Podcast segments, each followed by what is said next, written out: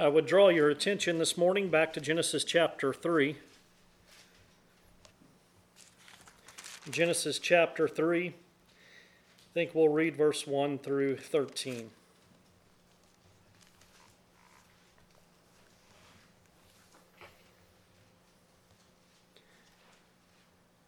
Now the serpent was more crafty than any beast of the field that the Lord God had made.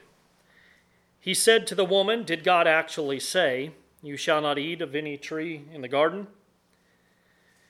And the woman said to the serpent, We may eat of the fruit of the trees in the garden, but God said, You shall not eat of the fruit of the tree that is in the midst of the garden, neither shall you touch it, lest you die. But the serpent said to the woman, You will not surely die. For God knows that when you eat of it, your eyes will be opened, and you will be like God, knowing good and evil. So when the woman saw that the tree was good for food, and that it was a delight to the eyes, and that the tree was to be desired to make one wise, she took of its fruit and ate. And she also gave some to her husband who was with her and he ate. Then the eyes of both were opened, and they knew that they were naked. And they sewed fig leaves together and made themselves loincloths. And they heard the sound of the Lord God walking in the garden in the cool of the day, and the man and his wife hid themselves from the presence of the Lord God among the trees of the garden. But the Lord God called to the man and said to him, Where are you? And he said, I heard the sound of you in the garden, and I was afraid, because I was naked, and I hid myself. He said, Who told you that you were naked? Have you eaten of the tree of which I commanded you not to eat? The man said, The woman whom you gave to me, gave to be with me, she gave me the fruit of the tree, and I ate. Then the Lord God said to the woman, What is this that you have done? The woman said, The serpent deceived me, and I ate. Let's go to the Lord in prayer. Our gracious Lord and Heavenly Father, we thank you for your word. Lord, we thank you that it has been given to us, that you have given to it to us, that we might be instructed, that we might learn from it, that we might have our eyes open to the truth. And Lord, we pray this morning that you would bring light to your word, that we may know you more fully, see more fully the, the great need that we have, the great need for a mediator, great need for Jesus Christ. Lord, that we might see that we have nothing in and of ourselves that is worthy of being in your presence Lord, but that we have been brought near by the blood of Christ.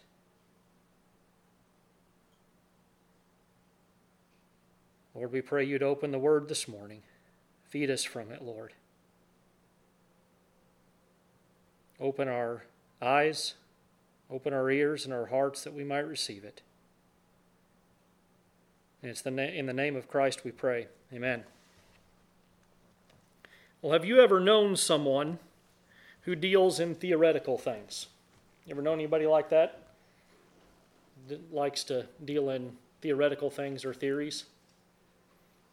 Uh, always talking about things that could be or ways to solve problems that may exist or may eventually exist.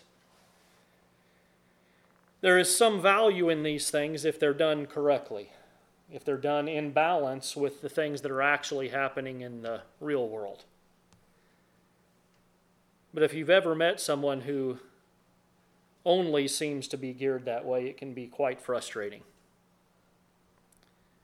Sometimes, oftentimes, maybe we should say, there are always problems that are real and that are right in front of us. We don't have to imagine or theorize about potential problems. Grace is laughing at me. We have enough problems right before our own eyes, don't we? These problems must be addressed. These problems must be faced. And I know we've already stated in regard to this portion of Scripture not being something that we have to theorize about, but something that is very practical. I know we've already stated this, but for two main reasons, I think it is worth stating again. The lesser of the reasons is that it has been a few weeks since we've been here. Uh, with things that have gone on in life and uh, unfortunately things that we've been dealing with, um, it's been a few weeks since we've been in this portion of God's Word. But for the main reason, the fundamental reason is that we are dealing, what we are dealing with here in Genesis is so important. It's foundational. this is the beginning of God's self revelation or revelation of Himself. And it's here that we have something that is not speculative, it's not theoretical, but it's altogether practical. It's the problem that is facing all of mankind every single day that we live on this earth. And here in our text from Genesis that we've been dealing with, we have this foundation. We have the practical doctrines of what God, our Creator God, our covenant God, our Yahweh Elohim, if you recall, is revealing to us about what He wants us to know about His creation, about the fall of our first parents, Adam and Eve, and about His provision in light of that fall that occurred here in Genesis chapter 3. There's nothing more practical than this, nothing more needed in every area of our life than this. Every generation of mankind that has ever existed, that is existing, or ever will exist has need of this. We cannot separate ourselves from this. Pamela and I just talked about this right before the service. We can't remove it from our view, from our teaching, from our preaching, as some would have us to do, to unhitch the church from passages of Scripture in the Old Testament like this. We have a very practical example of this going on over the last couple weeks. Very practical example of this regarding marriage. This is not a theoretical issue. This is a practical practical issue which God in his word gives us his revelation regarding. We've already looked at this in Genesis 2 20 through 24. What is marriage? This is the, this is the issue, this practical issue that has come up over the last, come to light over the last few weeks regarding one of a, a, very well known, normally very sound biblical minister and expositor. What is marriage? Well, God gives us the answer of what marriage is here. Who is marriage between? God gives us the answer. What does the union of marriage look like? God gives us His answer. And because He is God, and He is the Creator, and He is our sovereign Lord, what He reveals in His revealed Word is what we believe about marriage and what we will stand on about marriage, even if it's against the whole world. So we see that what we are looking at here in these opening chapters of Genesis is foundational. It's at the very bedrock of our foundation of what we believe our practical needs, our greatest needs. We find the foundation for why we have those needs, what has been done in light of those needs, right here in what God has revealed to us about Himself and about us and what He has done. We talked about the question of why, and we continue this morning talking about that question, and we now begin to arrive at an answer that we talked about this question weeks and weeks and weeks ago. We won't get through all of it in this message, but we'll this morning start to look at it, at it and what is most needful for us to understand in light of what we see around us and what our great need is and where that great need comes from. We will see this morning the fall of man the fall of man. So let us begin. We read in verse 6 of chapter 3. So when the woman saw that the tree was good for food, and that it was a delight to the eyes, and that the tree was to be desired to make one wise, she took of its fruit and ate, and she also gave some to her husband who was with her, and he ate. Let's remember before we continue Let's briefly recall what has occurred leading up to this. God has created the heavens and the earth, and all that He created was declared to be what? Very good. Very good. God placed man, the, the, the crowning creature of His creation, He placed him in the paradise of God where he was to have dominion over creation and he was to subdue it. God gives him one prohibition, only one. Only one. Found in, in verse 17 of Genesis chapter 2, which reads, But of the tree of the knowledge of good and evil you shall not eat, for in the day that you eat of it you shall surely die. One prohibition, one only. Then God provided for Adam a perfect helper fit for him.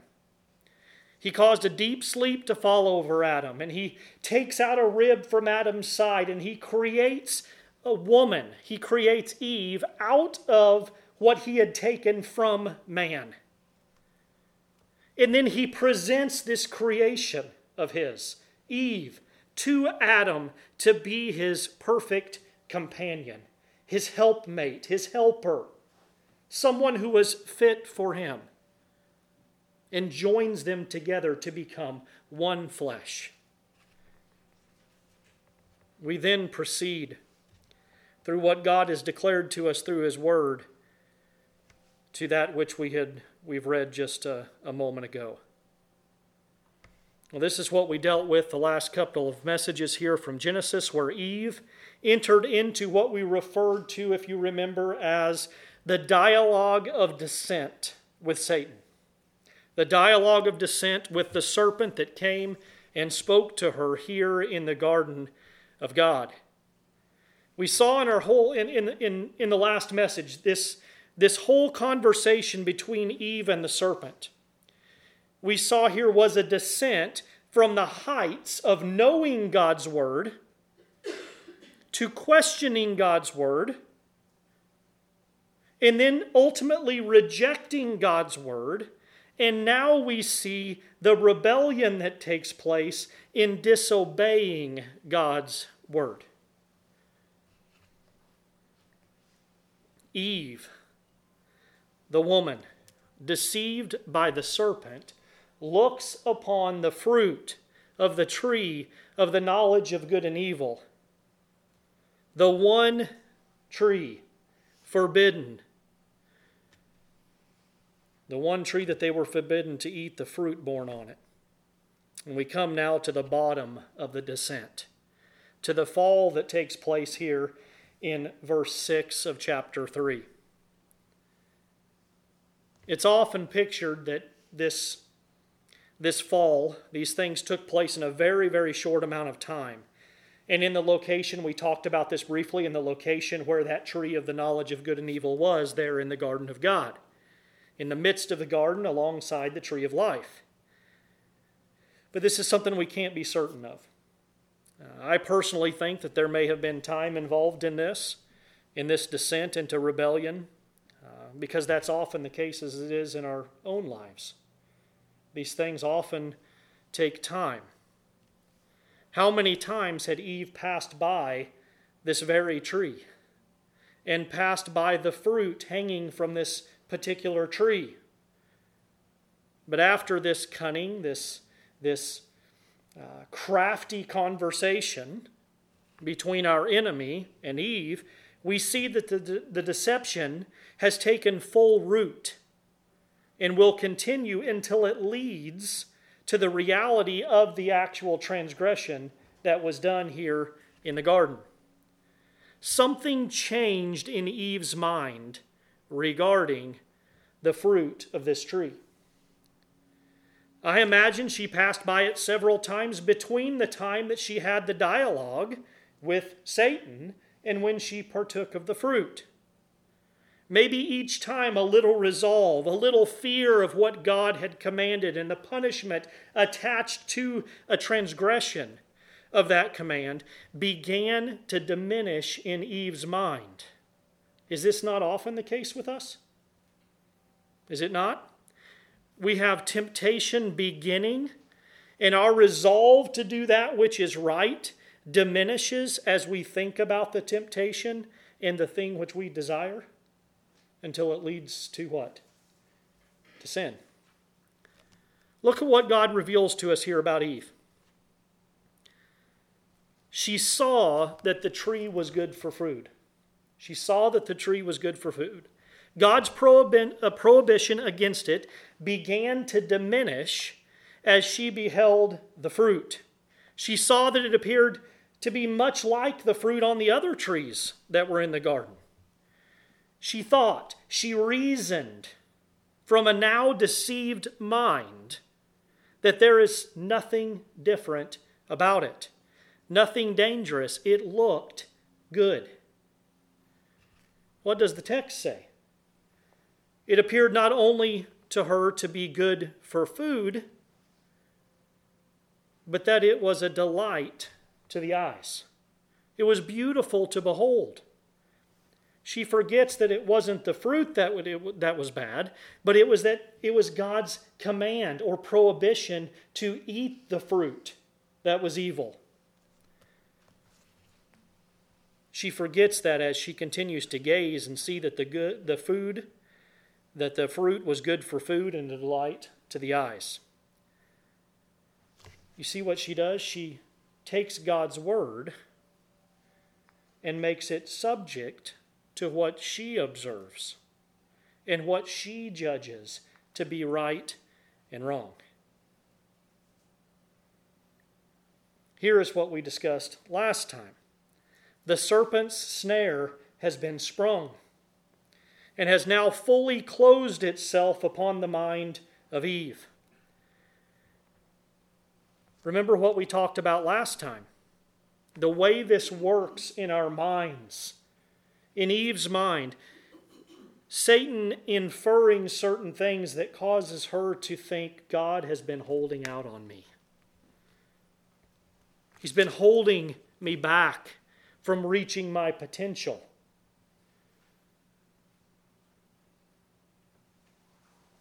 Because when she looks at it, she sees that it is also fruit that is able to make one wise. It's not just good for food, and a delight to the eyes, it's also something that is able to make one wise. God's been holding back on her. God's been keeping her from reaching her potential. He's been keeping something from you, is the lie of the devil. Keeping you from reaching the height of wisdom to which you might attain. Just go ahead and take of the fruit, Eve. It's a fruit that will make you wise, knowing good and evil. You'll be like God. What a dreadful deception was wrought upon the mind of our first mother Eve that she would desire a false notion of wisdom, that she would desire to know both good and evil instead of just the goodness of her Creator and her God. Calvin says that Eve could previously behold the tree with such sincerity that no desire to eat of it affected her mind, for the faith she had in the Word of God was the best guardian of her heart and all of her senses. But now, after the heart had declined from faith and from the obedience of the Word, she corrupted both herself and all her senses, and depravity was now diffused through all parts of her soul as well as her body. It is therefore a sign of impious defection that the woman now judges. Do you see the difference? It's not God who is judging now, it is Eve who is judging. That the woman now judges the tree to be good for food, eagerly delights herself in beholding it, and persuades herself that it is desirable for the sake of acquiring wisdom whereas before she had passed by it a hundred times with an unmoved and tranquil look. She began to delight in the thought of the fruit more than the delight of her Creator and her God. She fell victim to what happens to all of us when we sin. 1 John 2:16 tells us when John speaks of the love of the world, the things in the world that entice us, the desires of the flesh and the desires of the eyes and the pride of life. Three things he mentions there, John does in 1 John 2:16. This is exactly what Eve fell prey to exactly what she fell prey to to the desire of the flesh and the desires of the eyes. She saw that the fruit was good for food and it was a delight to the eyes and to the pride of life. She saw that the tree was desired to make one wise. This, my friends, is the case with all of us when we fall into any manner of sin. It is desired by the flesh, by the eyes, and we are drawn to it by the pride of life. Remember what we talked about at the end of our last sermon from our text a few weeks ago. We get twisted in our thinking because of our lust for that which is forbidden and believe once again that God is holding back on us, not giving us what we want Pride says, I want. Give it to me. Give me what I want. Give me what I desire. And twists us into believing that God is withholding from us, keeping things from us that we desire, and even thinking that He is holding back and keeping things from us that are good for us. The flesh replaces the truth with lies. James 1 14 through 17. But each person is tempted when he is lured and enticed by his own desire. Then desire, when it has conceived, gives birth to sin. And sin, when it is fully grown, brings forth death. And James says, Do not be deceived, brethren. Every good and perfect gift is from above, coming down from the Father of lights, with whom there is no variation or shadow due to change. Look to God to tell you what is good and what He wishes to give you, rather than the desires of your fleshly, sinful heart desire conceived in the heart of Eve. Isn't that the words we see from our text in Genesis? Desire. And desire, when it has conceived, brings forth sin. And what does God says happens when they transgress his command not to eat of the tree of the knowledge of good and evil? In the day that you eat of it, he told Adam what? You'll surely die. What does James tell us when sin has conceived, it brings forth what? It brings forth death. And what does Eve do when her desire is conceived? Look at the text. What does she do? She took of the fruit and she ate. This is the downward progression of things regarding sin. We look, we desire, we take, we eat. Matthew Henry says of this the way of sin is downhill. The way of sin is downhill. The beginning of it is as the breaking forth of water, to which it is hard to say, Hitherto thou shalt come, and no further. I can't imagine trying to stop, standing at the brink of Niagara Falls, trying to stop the flowing water once it starts to go. That's the way sin is in our lives. When we conceive of this desire for that which is not godly, that is not good, we desire it, we, we, we get our minds twisted until we desire it more than we desire to do that which God says to do. And we sin. Eve looked, she desired, she took, and she ate in total disregard for the Word of God. And even for the Word of God knowing what the penalty for transgressing that command was. This is the history, brothers and sisters, of every sin, every temptation, and every sin. This is the history of it an outward object of affection, the desire for that object that festers in our minds, the increase and the overwhelming nature of that desire overtaking us, ending in ruin and shame and sin.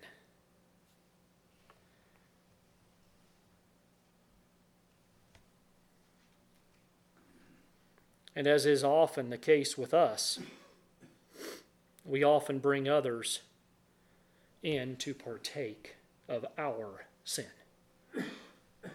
Eve gave to her husband. She gave to her husband the fruit, and he ate as well. When Adam should have been leading as the head of this union that God had himself had established, when he should have been leading, he was being led by his wife. Scripture tells us he was with her.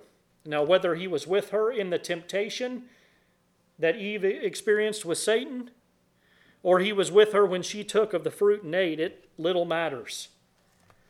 He had every opportunity to speak up. He had every opportunity to declare what God had said. The command was given to him. he had every opportunity to refuse the fruit that his wife had given him. But that's not what occurred. Scripture tells us that he also ate. I think here we may have an instance that we have spoken of in Romans 125 where Paul tells us that they exchanged the truth about God for a lie and worshiped the creature rather than the creator. Adam believed the words of the serpent over the creator. Whether he heard it directly from the serpent's lips or whether he heard it from the lips of Eve when she took of the fruit, here is food and you shall not surely die. That's what Satan told Eve a direct contradiction to what God said. They exchanged the truth about God for a lie, and they worshiped the creature rather than the Creator. It's often discussed that Adam was so enamored with the wife that God had given him.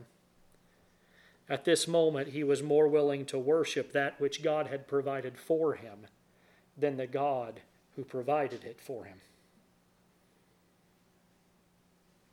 more willing to worship what God had provided him than, than the God who had provided her for him. We won't take time to delve into this. Really doesn't benefit us greatly to speculate on the how and why he took the fruit given to him from the tree of the knowledge of good and evil. It's enough that he did it. And that he did it as not only a single person, but Adam did this as our federal head, as our representative for all of humanity. We were all in Adam when he fell. And by it, he cast all of humanity into sin and depravity. Romans 5:12 makes that very clear to us. Where Paul writes and he says therefore just as sin came into the world through one man, and death through sin, and so death spread to all men because all sinned. We inherited from our father Adam a sin nature. Do you see why we say that here is teaching most practical? that we must not unhitch from. This is what we must proclaim. We may theorize and we may speculate on many things, but here is practicality at its fullness. Why is the world the way it is? Here's your answer. Why is my heart so prone to do that which is damaging to myself and to others? Here is your answer. Why is pride so strong within me? Here's your answer. Why is there war? Why is there conflict? Why is there a daily struggle in life? Here is your answer. Why do I rebel against my parents? Here is my answer. Adam ate. That's your answer.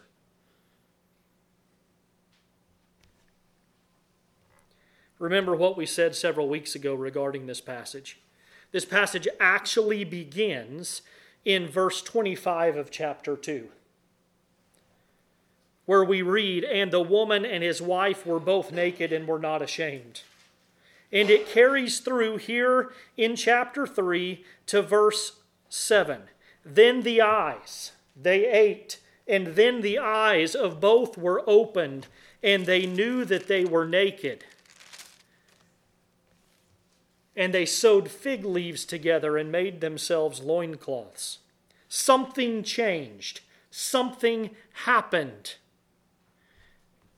Whereas previously they were both naked and were unashamed, and now they knew that they were naked and they sought to cover their nakedness with something of their own devising, something of their own making, trying to remedy the case of their nakedness. Well, what was it that happened? This may take a couple weeks to fully address, but let's sum it up right here by saying they died. They died. God said, In the day that you eat of it, you shall surely die. What happened? They died.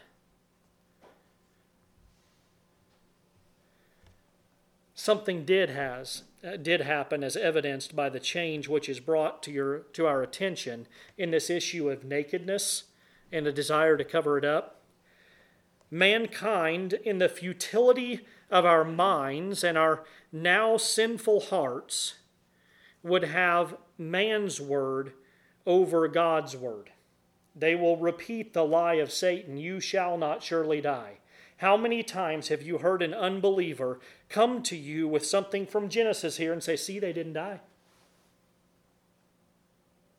They lived, they didn't die.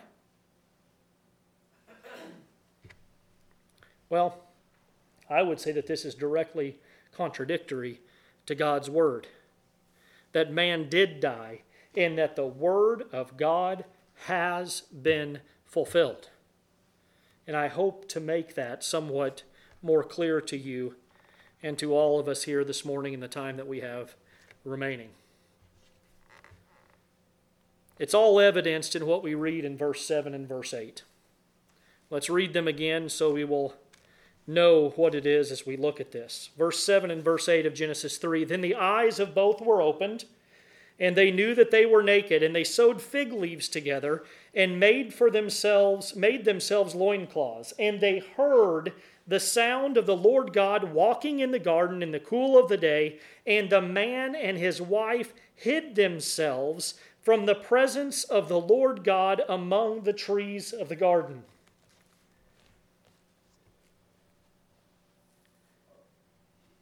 Let me ask you this morning to think about something. What is death? What is death? I want you to think about that for a moment. What is death? It's a concept we speak of quite often, isn't it? We speak of death all the time. Should we not then have a knowledge of what we mean by death? Some of this denial of Scripture, I wholeheartedly believe, is brought about by a denial and a misunderstanding regarding what death is.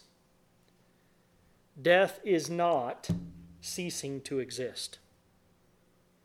Death is not annihilation.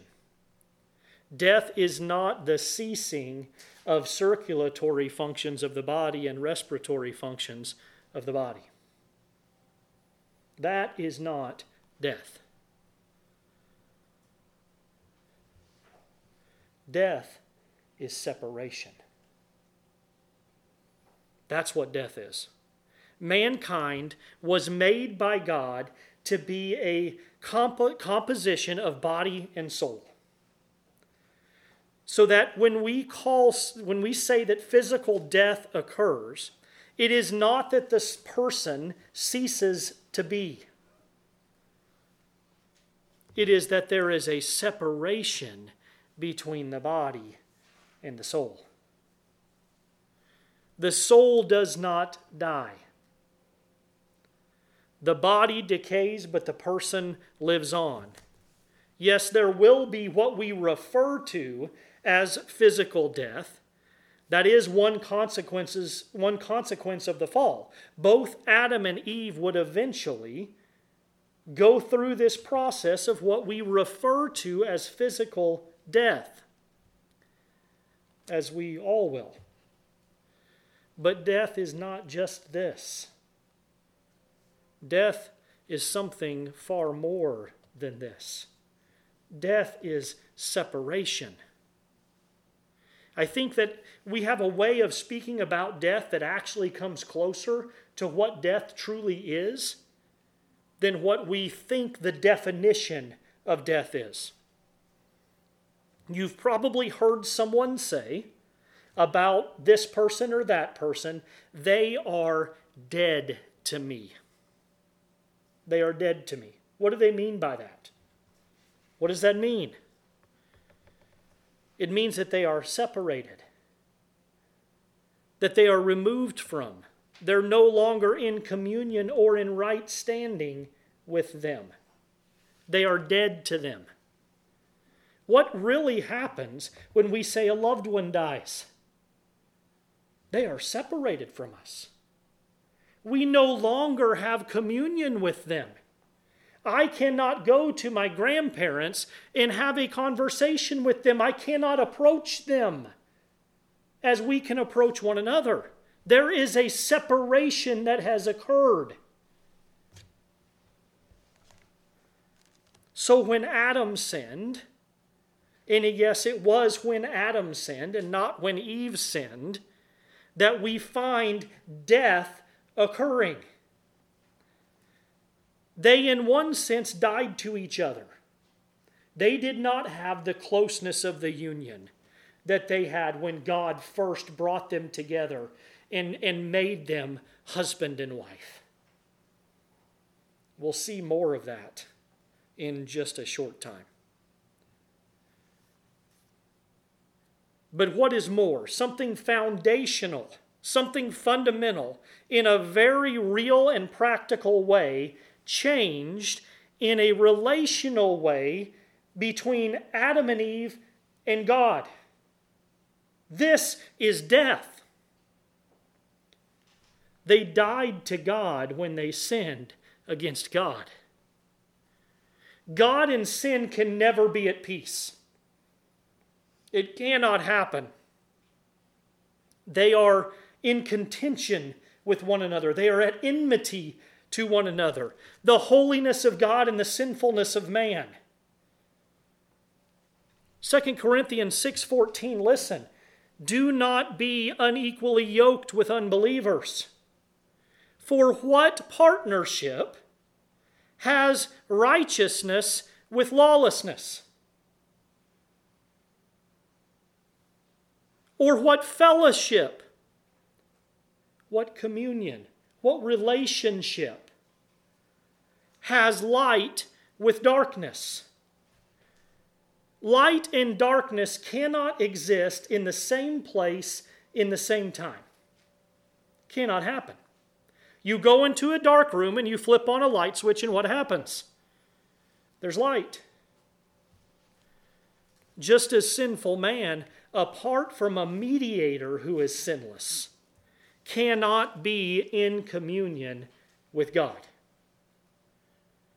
The man that is in sin is in a state of death, separated from God, at odds with God, out of communion with his God and Creator. This is exactly what we find being described in Ephesians.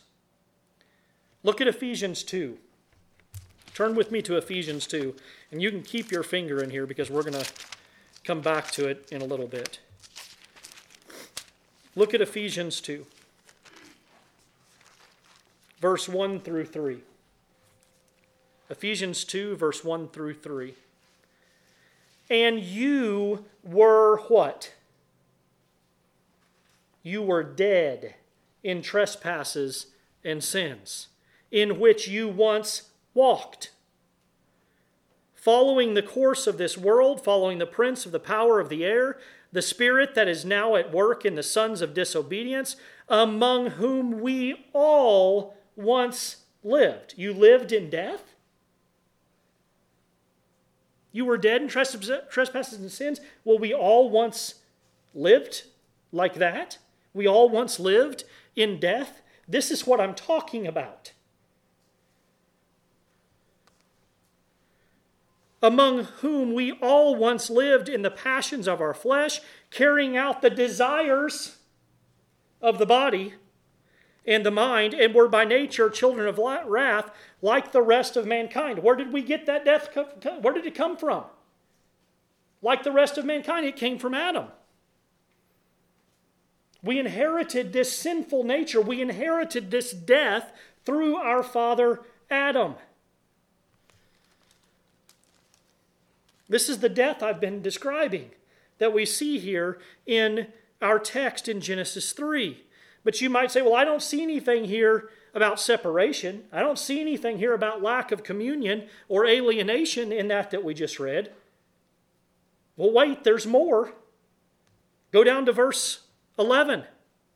Therefore, remember at one time, you Gentiles in the flesh, called the uncircum by uncircumcision by what is called the circumcision, which is made in the flesh by hands. Remember that you were at that time separated from Christ, alienated from the commonwealth of Israel, and strangers to the covenants of promise, having no hope and without God in the world.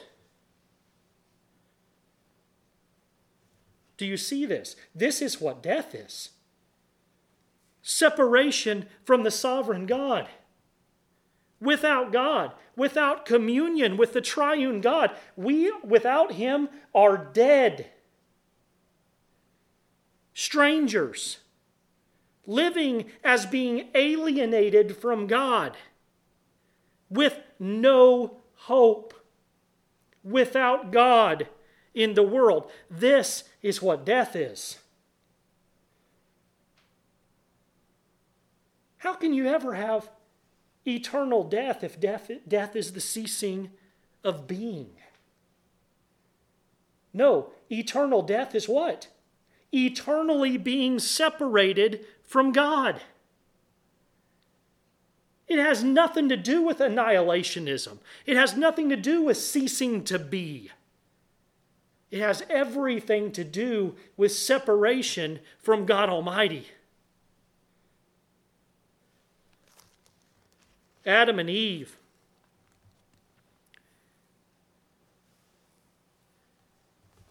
died to God. What a great loss! Loss of communion, acceptance with God. Thomas Boston writes about this in the very first volume of Thomas Boston's work. He's a great Puritan theologian and pastor, described this loss of communion, this death. Listen to how he described it. This is the greatest of all losses and miseries. This is the greatest of all losses and miseries. Had the sun been forever darkened in the heavens, it had been no such loss as this.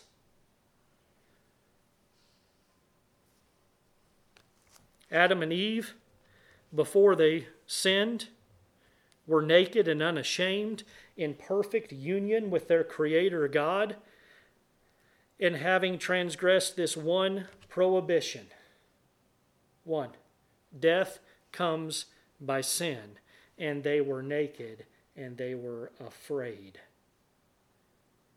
They sensed the loss of something, maybe not even yet understanding what great an extent this loss was to them. But they understood that something had changed, that God's word had proven true, that they died. They have their eyes opened, not their physical eyes.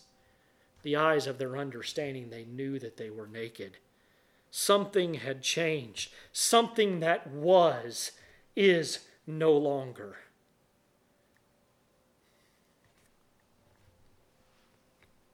I wish we had more time regarding this, but let's leave it here and say that death through sin had just entered the created world just as God said it would in Genesis 2:17 but of the tree of the knowledge of good and evil you shall not eat for in the day that you eat of it you shall surely die so sensing this change sensing that something had been lost Adam and Eve do what is very natural to all of us who find ourselves having committed sin. Try and clothe ourselves. Adam and Eve did what? They knew that they were naked, and in futility, they tried to cover it up. They tried to remedy the loss that they had experienced. They tried to fill the void. They tried to make a covering to hide their nakedness. They attempted to do something about sin on their own human terms and by their own human understanding, which is the very thing that led them into the predicament that we are all now in.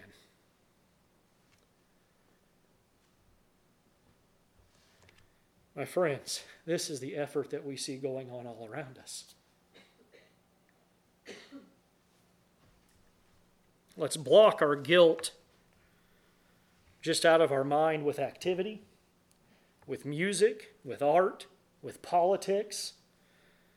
Let's make something to cover up that void that exists in this loss of communion, this death to our Creator. Maybe we'll try and find friends that won't judge us, that want to participate in our sin. Let me just spend some money to, to quell that feeling that I have within me of unease that is inherent, inherent in me because of my sin. And let, let's even participate in religion. To give me some twisted thinking that I have some relief something I can work towards, something I can do for myself, something of my own making to cover my need. So great is this compulsion, especially towards religion, that we find Paul in Acts 17 22 through 23 in the midst of a people who had created gods of their own making, their own devising, in an effort to fill the loss incurred by Adam in the fall. We read there, Luke records for us in Acts 17. So Paul, standing in the midst of the Areopagus, said, Men of Athens, I perceive that in every way you are very religious.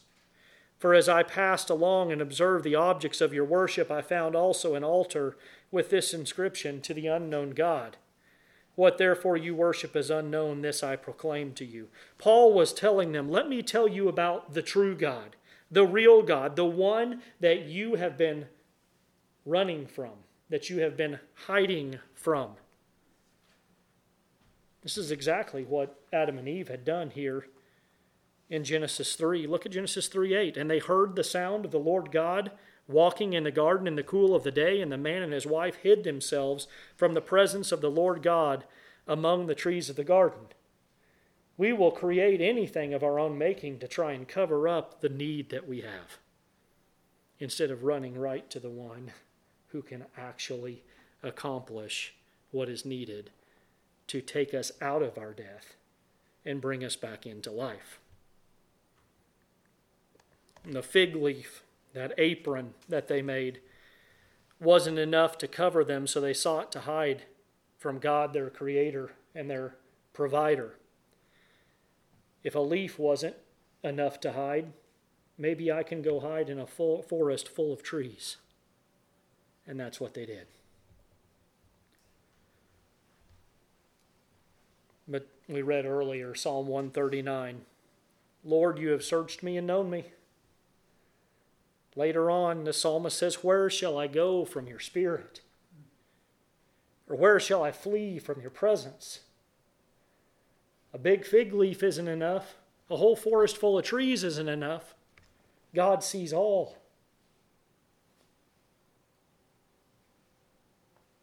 When all along, the one whom they had wronged the one who had right and authority as creator and maker and sustainer,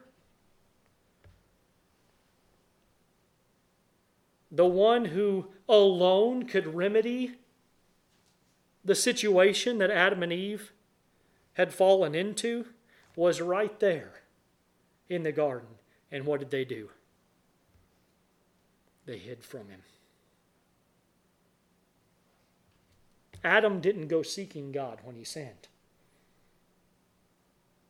Neither does man apart from God coming to him first. Man, apart from God drawing him out of his hiding place, will not come to the light that he may have life. Isn't that what Scripture teaches us? Man will do everything he can, just as Adam did, to hide from God and to cover up his sin. He knows things aren't right. He knows he is naked and his sinfulness is on display for all the world to see. And the one and only source of help he runs from. He knows innately, though he'll never admit, that he is full of sin. His own heart bears witness to this within him. The difference between good and evil, says Calvin, is engraven on the hearts of all, but all bury their disgrace eh, of their vices under flimsy leaves, till God, by his voice, strikes inwardly their consciences. This is what we'll look at, Lord willing, when we return in a couple weeks to this text, but I want you to ponder until then who is the seeker? Who is the seeker? Is it Adam? Who went to find sinful Adam? But as we draw to a close here this morning, I don't want any who may hear this, who maybe God's word is striking at their hearts, pricking at their conscience, to reveal to them that they are indeed dead in trespasses and sins, that they're alienated from God, that they're not in communion with God, they're strangers to Him, that they've been trying to hide from Him. If maybe the Word of God is revealing to them that they have no hope in themselves and they're yet without God in the world, I don't want to leave without telling them that there's hope. There's provision made to those who are dead in sin who have inherited, as we all have, this sin nature. God Himself has provided a mediator. The Word of God, the one who created all things, the one who upholds all things, has been made our mediator, our Redeemer, and made the satisfaction of God's wrath against all these sins that have been committed, and God's wrath not only against the sin, but God's wrath against the sinner. To say that God hates sin but not the sinner is unbiblical. The scripture tells us that God hates all workers of iniquity. But Christ Jesus is the propitiation, He is the satisfaction for those who have been saved. We'll see this prophesied to us shortly in Genesis. This one, Jesus Christ, the Son of God, the Word of God, who created all things. We'll see the provision made in the types and pictures which point to this mediator, Jesus Christ. But for now, or if you're in the state where we leave Adam and Eve today, if you're in the state of deadness, let me take you back to Ephesians 2 and close with the word which is given to us by this same God who Adam and each one of us have sinned against. Ephesians 2, and I want to take the time to read this chapter. And you were dead in trespasses and sins in which you once walked, following the course of this world, following the prince of the power of the air, the spirit that is now at work in the sons of disobedience, among whom we all once lived in the passions of our flesh, carrying out the desires of the body and the mind, and were by nature children of wrath like the rest of mankind, but God, being rich in mercy, because of the great love with which He loved us, even when we were dead in trespasses, made us alive together with Christ. By grace you have been saved, and raised us up with him, and seated us with him in heavenly places in Christ Jesus, so that in the coming ages he might show the immeasurable riches of his grace in kindness towards us in Christ Jesus. For by grace you have been saved through faith, and this is not your own doing. You're not making any leaf here. For by grace you have been saved through faith, and this is not your own doing. It is the gift of God, not a result of works, so that no one may boast. For we are His workmanship, created in Christ Jesus for good works, which God prepared beforehand that we should walk in them. Therefore, remember that at one time you Gentiles in the flesh, called the uncircumcision by what is called the circumcision, which is made by in the flesh by hands, remember that you were at that time separated from Christ, alienated from the commonwealth of Israel, and strangers to the covenant of promise, having no hope and without God in the world.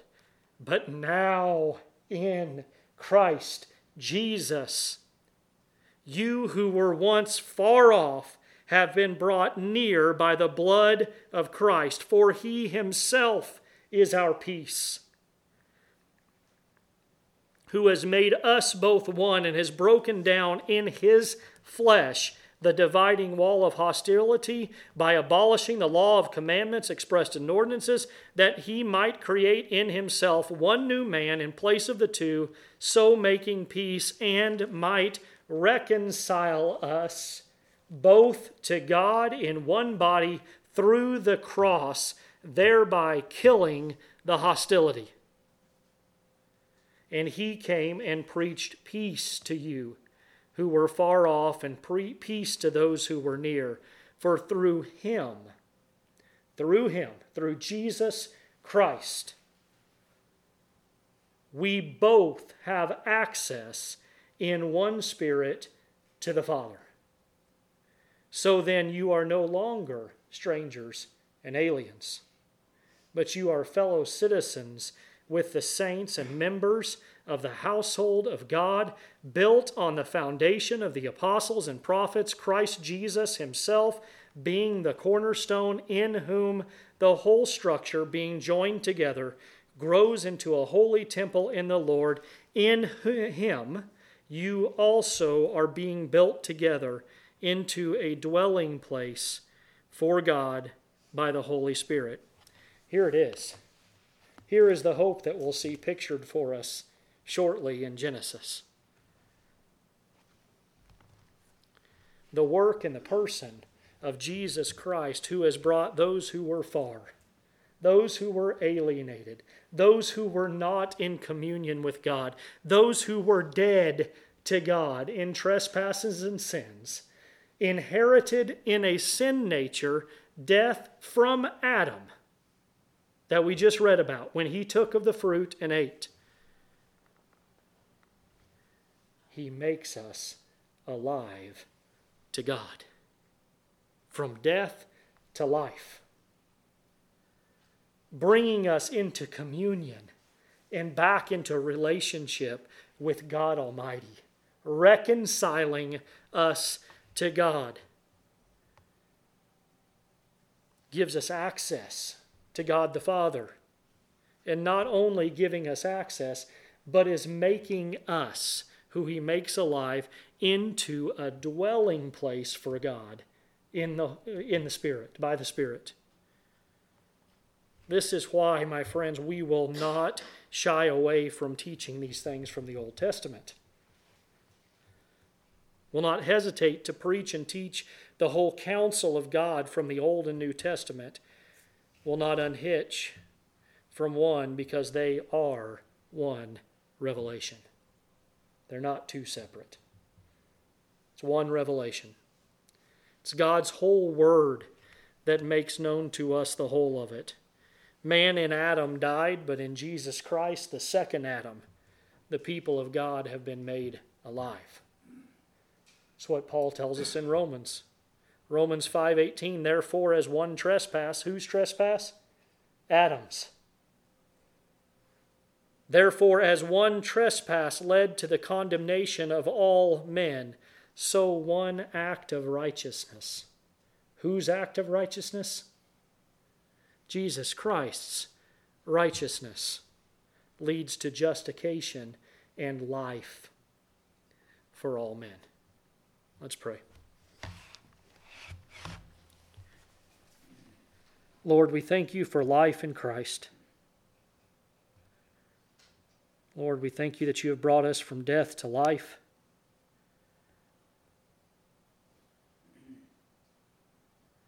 From strangers to family. From having no communion to being in communion with you. From having no access to being able to come before you, even to make our prayers known to you through Christ. Lord, help us not to hide from you.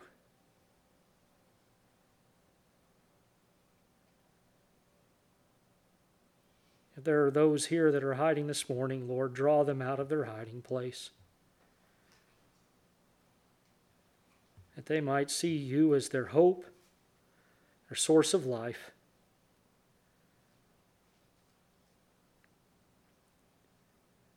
Lord, be with us as we go our separate ways. Strengthen us in your word. Strengthen our faith. Lord, and may we share this to a lost and dying world. It's in the name of our Savior Jesus Christ we pray. Amen.